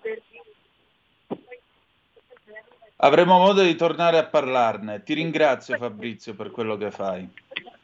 Grazie a te sempre per l'attenzione che mi dedichi, non è meritata. Saluto te e tutti quanti i teleascoltatori che è un termine vecchissimo, lo utilizzava Mike Bongiorno. Eh sì, grazie ancora, ciao. Ciao, grazie, ciao ciao. Allora, pausa e poi torniamo. Pronto? Avvocato. Mi dica. C'è bisogno di lei. Sono l'avvocato Celeste Collovati. Con me parlerete di pensioni e di diritto del lavoro e tutte le problematiche inerenti al lavoro. Ciao a tutti, sono Massimo Leonardi, avvocato e dottore commercialista. Con me parleremo di diritto tributario, diritto societario e danni da mala sanità. Sono l'avvocato Giorgia Colombo. Con me parlerete di immobili, condominio e diritto dell'arte. Vi aspettiamo! Vi aspettiamo! Vi aspettiamo! L'avvocato risponde ogni giovedì dalle 17 alle 18. C'è bisogno di lei. Stai ascoltando Radio Libertà. la tua voce libera, senza filtri né censura. La tua radio. E la linea torna, in attesa del qui Parlamento, ad Antonino Danna. E allora 346 642 7756 se volete essere dei nostri attraverso la zappa o WhatsApp che dir vogliasi oppure te, mh, 029294 7222 se volete intervenire e, e attraverso il telefono. Io sono grato a Fabrizio Protti per quello che ci ha detto, soprattutto per il dramma dell'amianto, un dramma che eh, sembra essere stato dimenticato. Eppure 170 milioni di euro che cosa sono dentro un, un, qualcosa come il PNRR che stiamo parlando di prestiti per centinaia di miliardi di euro, per almeno un centinaio di miliardi di euro, voglio dire.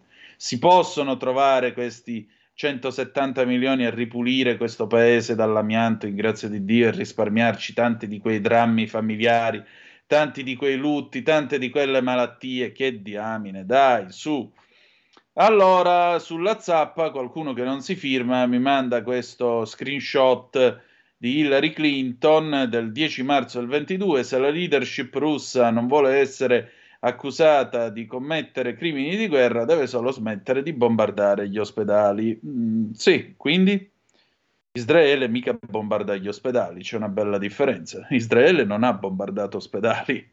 Quindi, torniamo a noi.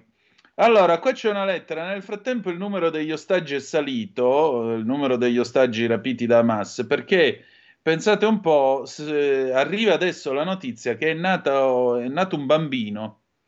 E BBC, la Sara Netanyahu, la moglie di Netanyahu, ha scritto una lettera a Jill Biden, la, lo sapete, la First Lady americana e Sara Netanyahu scrive che una donna israeliana che è stata presa in ostaggio da Hamas il 7 ottobre scorso ha dato alla luce un bambino, insomma non sappiamo il sesso del nascituro, eh, durante il suo sequestro in quel di Gaza. Nella lettera che è stata eh, pubblicata dal, dal, dalla presidenza degli Stati Uniti d'America, eh, Sara Netanyahu scrive: Puoi solo immaginare come faccio io eh, che cosa significhi fare una cosa, eh, attraversare tutto quello che sta succedendo nella mente, che cosa sta succedendo.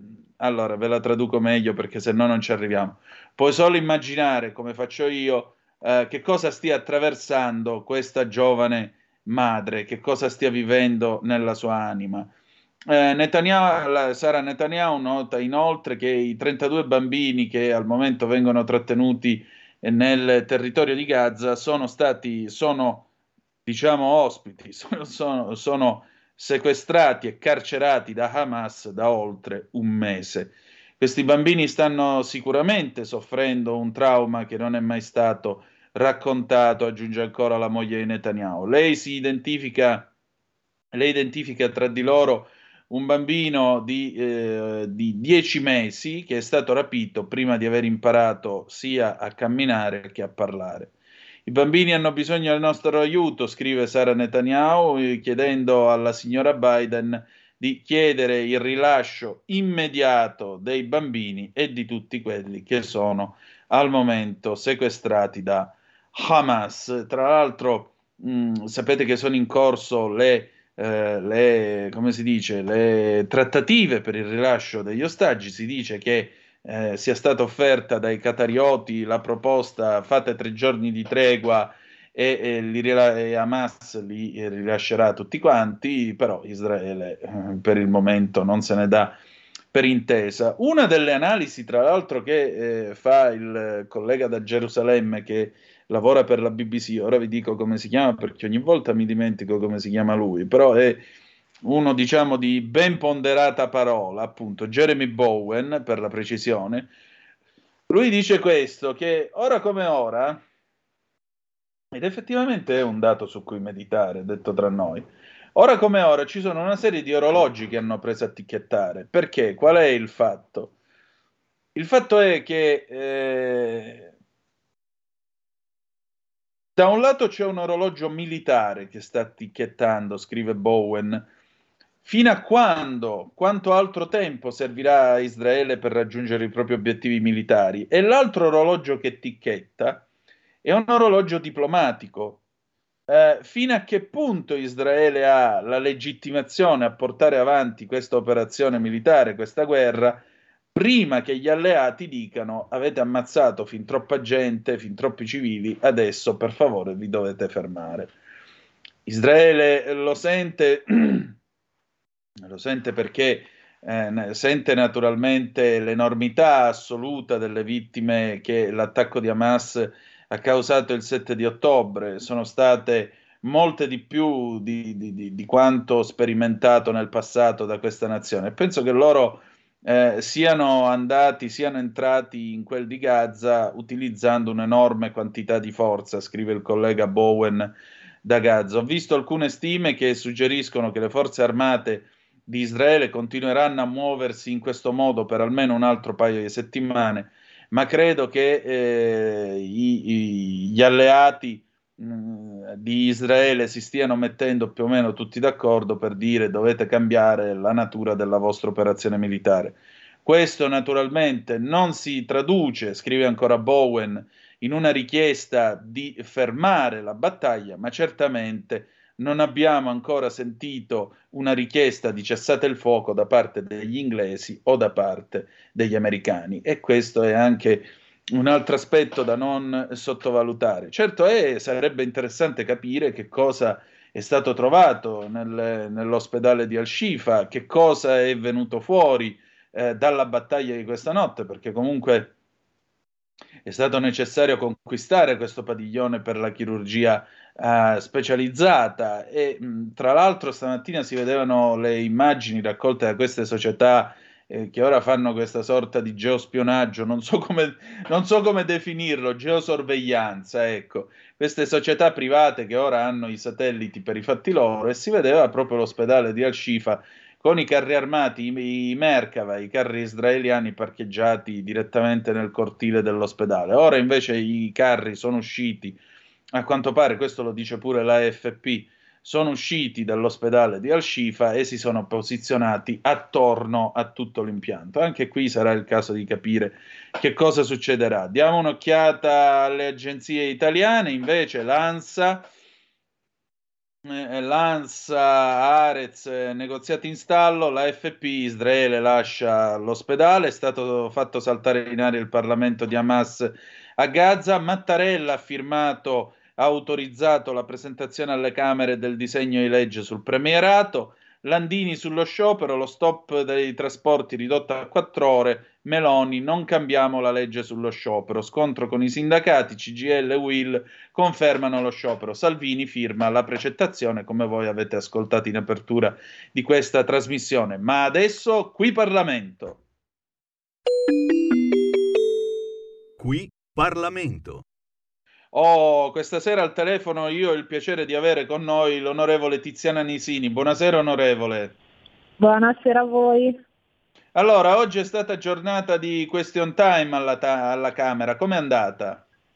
Sì, come tutti i mercoledì è giornata di question time. Io ho interrogato il Ministro del Lavoro e delle Politiche Sociali, Marina Elvira Calderone, sul tema dei voucher, un tema molto sentito, diciamo uno strumento molto criticato dal PD e dal Movimento 5 Stelle perché di fatto parla di precariato.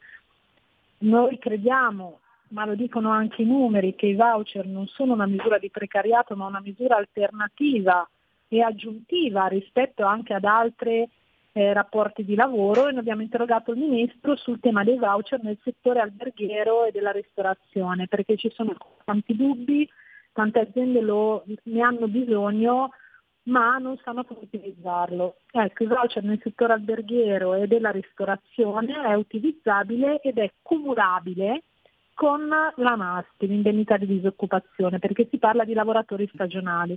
Quindi il tema è che soprattutto gli alberghi nei periodi magari invernali, dove non sono zone montane, quindi di villeggiatura invernale, aprono solamente in certi momenti, non sono costretti a aprire nuovi rapporti di lavoro, ma possono richiamare con l'utilizzo dei buoni lavori i rapporti stagionali che i, i lavoratori con stagionali che stanno eh, prendendo la NASPI, la disoccupazione, per quei mesi dell'anno. È cumulabile, quindi possono diciamo, tra virgolette, arrotondare lo stipendio e le aziende possono riaprire tranquillamente con un personale che conosce l'albergo, che conosce il ristorante, quindi un personale formato e consapevole del luogo in cui lavora. E il Ministro ci ha fornito anche dei dati importanti, ci ha detto le ore lavorate nell'alberghiere e nella ristorazione, numeri non alti che evidenziano il fatto che nessuno abusa dei voucher.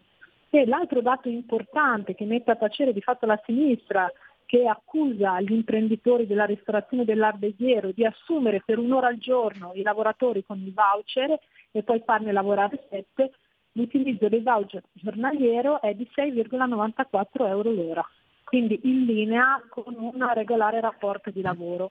Quindi questo strumento che è essenziale per tanti comparti, tant'è che questo governo l'ha potenziato e l'ha rafforzato inserendo anche il settore termale, il settore dell'eventistica, delle fiere, dei parchi di divertimento, sta lavorando proprio per dare quelle soluzioni aggiuntive a tutte queste imprese che soprattutto con il periodo del Covid hanno vissuto momenti di grande difficoltà. In un momento in cui nel nostro Paese c'è difficoltà a reperire manodopera, anche quella manodopera dei pubblici esercizi, degli alberghi, dei ristoranti, riuscire ad utilizzare anche in NASPI i propri lavoratori con l'utilizzo dei buoni lavoro è la salvezza per tutte queste imprese. Insomma, diciamo che la logica del reddito di cittadinanza è ormai un lontano ricordo, visto e considerato che Sì, lei parlava esatto. Diciamo di lavoratori che- stagionali, esatto. insomma, quanti, quanti ristoratori o quanti eh, esercenti, comunque per esempio dei, dei lidi, delle- dei vari bagni sulle spiagge d'Italia, quante volte avranno detto, le avranno detto, ah ma io non trovo personale perché sono tutti a casa col reddito. Sì, sì, no, ma allora il tema della mancanza di manodopera è un tema attuale. Il tema è quello che sconcerta è che Partito Democratico, Movimento 5 Stelle si strappano i capelli perché abbiamo diciamo, reso funzionale il sistema dei sussidi in Italia dando un conforto e un aiuto alle categorie più fragili e dando un contributo di formazione per coloro i quali possono lavorare, i cosiddetti occupabili. Ma quando sentono parlare di voucher, quindi di buoni lavoro, quindi di retribuzione, seppur occasionale, di gente che comunque si guadagna quello che l'imprenditore paga, ecco questo non va bene precarietà, ma cosa c'è di più precario che un sussidio costante, uno stipendio di Stato?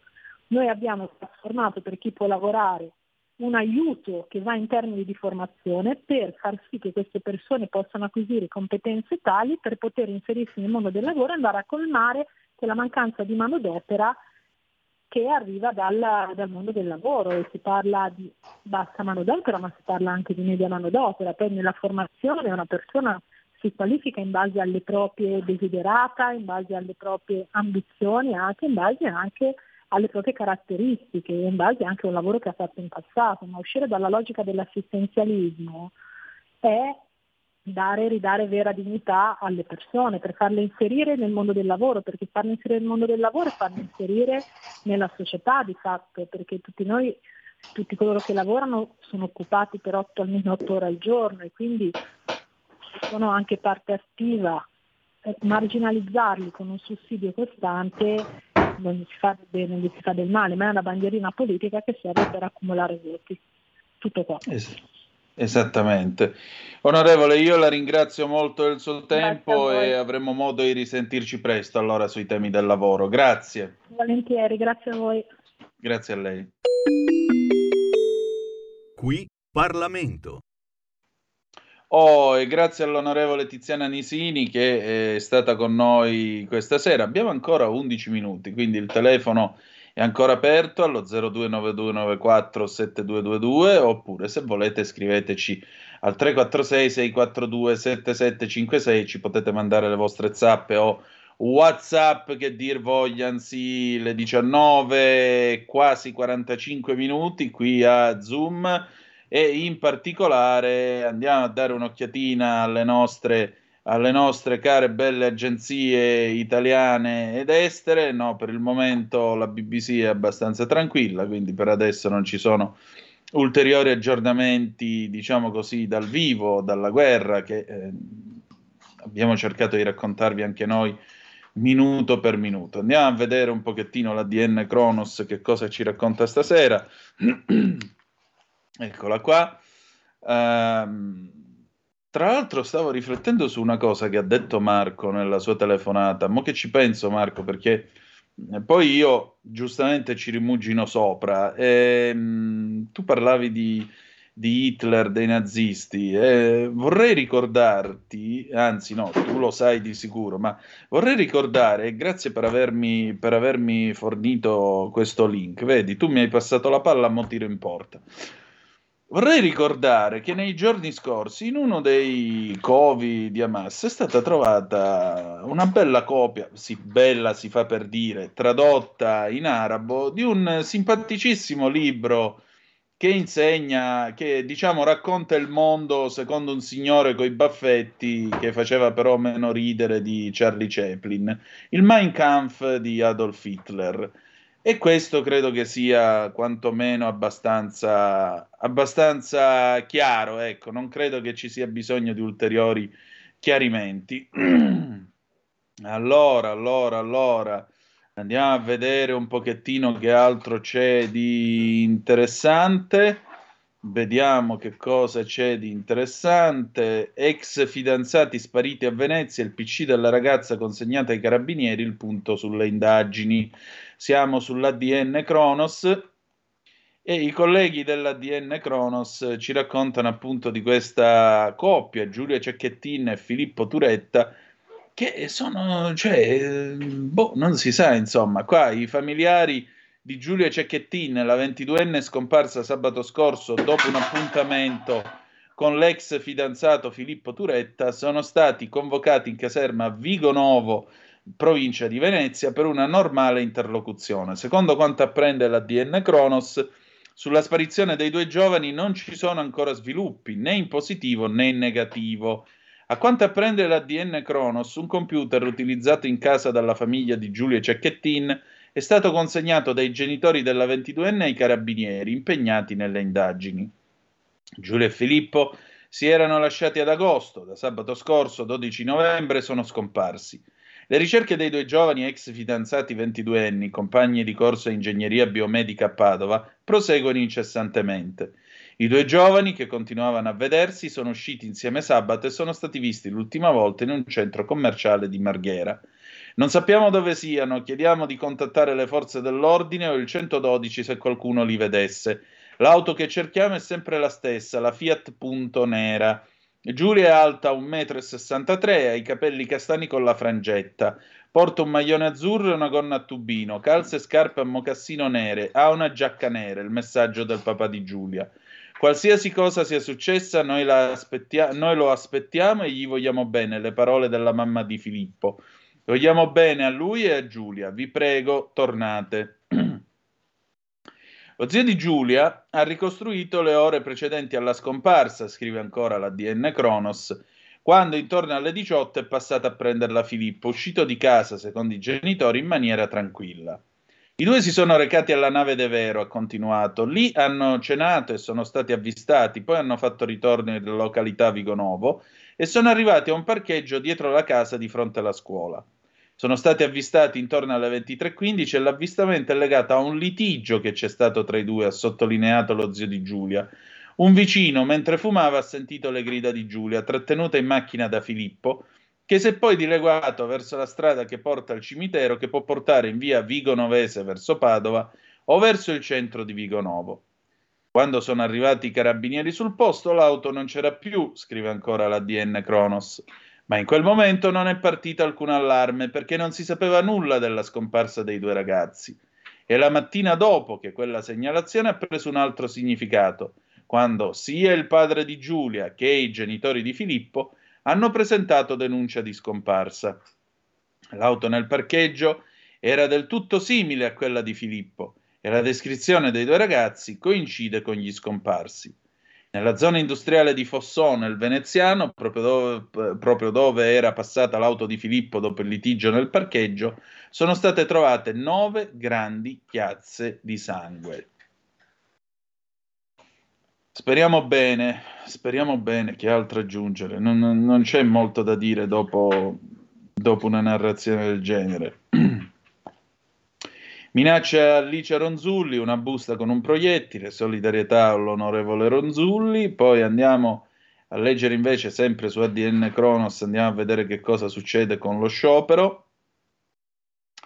Lo sciopero che, eh, vi ripeto, come abbiamo detto in apertura, lo ha detto direttamente, eh, lo ha detto direttamente il ministro Salvini, abbiamo mandato in onda infatti il video, eh, si terrà di sole 4 ore, non di più, 4 ore. Or dunque, andiamo a dirvi dello sciopero, siamo sempre su ADN Kronos, la Presidente del Consiglio, scelta di mediazione tra due diritti, non intendiamo cambiare la legge sullo sciopero. La decisione di precettare è stata assolutamente condivisa sulla base di un'indicazione che arrivava da un'autorità indipendente, non sulla base di una scelta politica, sulla base di una scelta di mediazione tra due diritti che vanno garantiti entrambi. Così la Presidente del Consiglio Giorgia Meloni interviene sullo sciopero generale proclamato da CGL Will per venerdì 17 novembre. Non è intenzione del governo modificare la normativa sul diritto di sciopero, ha precisato la Meloni parlando con i giornalisti a margine della mostra Tolkien che ha visitato in forma privata. A chi le chiede cosa intendesse Salvini, che stamattina ha richiamato un intervento sul diritto a scioperare, credo che il vice premier Salvini risponde abbia fatto riferimento a un'indicazione che arrivava da un'autority indipendente, cioè cercare di mettere assieme il diritto allo sciopero col tema dei servizi pubblici, del diritto dei cittadini, ma non c'è, ha ribadito allo Stato ufficiale, nelle intenzioni del governo quella di modificare la normativa sul diritto allo sciopero. La Premier, già che c'era, è stata interpellata anche sul MES e ha chiarito di non aver cambiato idea. In Parlamento il dibattito sul MES attualmente non mi pare che stia slittando, ha detto la Meloni e all'ordine del giorno, scrive ancora Lanza, è, calendarizz- è calendarizzato, vedremo, ha affermato. Quanto alla ratifica del meccanismo europeo di stabilità, per me non è cambiato niente, ha detto ancora. E, chi domanda- e a chi le domandava se il dibattito sulla ratifica sbarcherà dunque la prossima settimana in Parlamento, i lavori parlamentari quelli sono, ha risposto. Se la settimana prossima è calendarizzato, la settimana prossima si discuterà. Con questo si sono fatte le 19, 52 minuti e 43 secondi. Direi che abbiamo finito per eh, questa sera. Carnelli, altre zappe sono giunte per caso? Tutto tace. Eh, scusa tutto Antonino, ta- hai salutato? No, volevo chiederti se sono giunte zappe. Eh, no, no, no, ti ho inoltrato quelle che sono, in- inol- che sono arrivate. Eccellente, allora direi che per questa sera noi abbiamo finito. Che dire di più? Io vi ringrazio per essere stati con noi. Chi c'è dopo di noi? I barbari eleganti. Eh, allora direi che per questa sera abbiamo fatto serata, anzi seratona. Vi lascio quindi nelle mani dei barbari eleganti e della loro acuta ironia e anche, anzi la loro non è ironia, è satira, perché l'ironia è ridere con qualcuno, ma la satira è ridere contro qualcuno e loro sanno fare satira. Complimenti allora e buon ascolto dei Barbari Eleganti. Noi ci salutiamo con una canzone dei Monty Python dal film Brian di Nazareth del 1979, Always Look on the Bright Side of Life. Grazie per essere stati con noi. Appuntamento domani sera alle 18.05 trattabili sulle magiche, magiche, magiche onde di Radio Libertà. E ricordate che, malgrado tutto, the best is yet to come, il meglio deve ancora venire. Vi ha parlato Antonino Danna. Buonasera. Avete ascoltato Zoom, il drive time in mezzo ai fatti.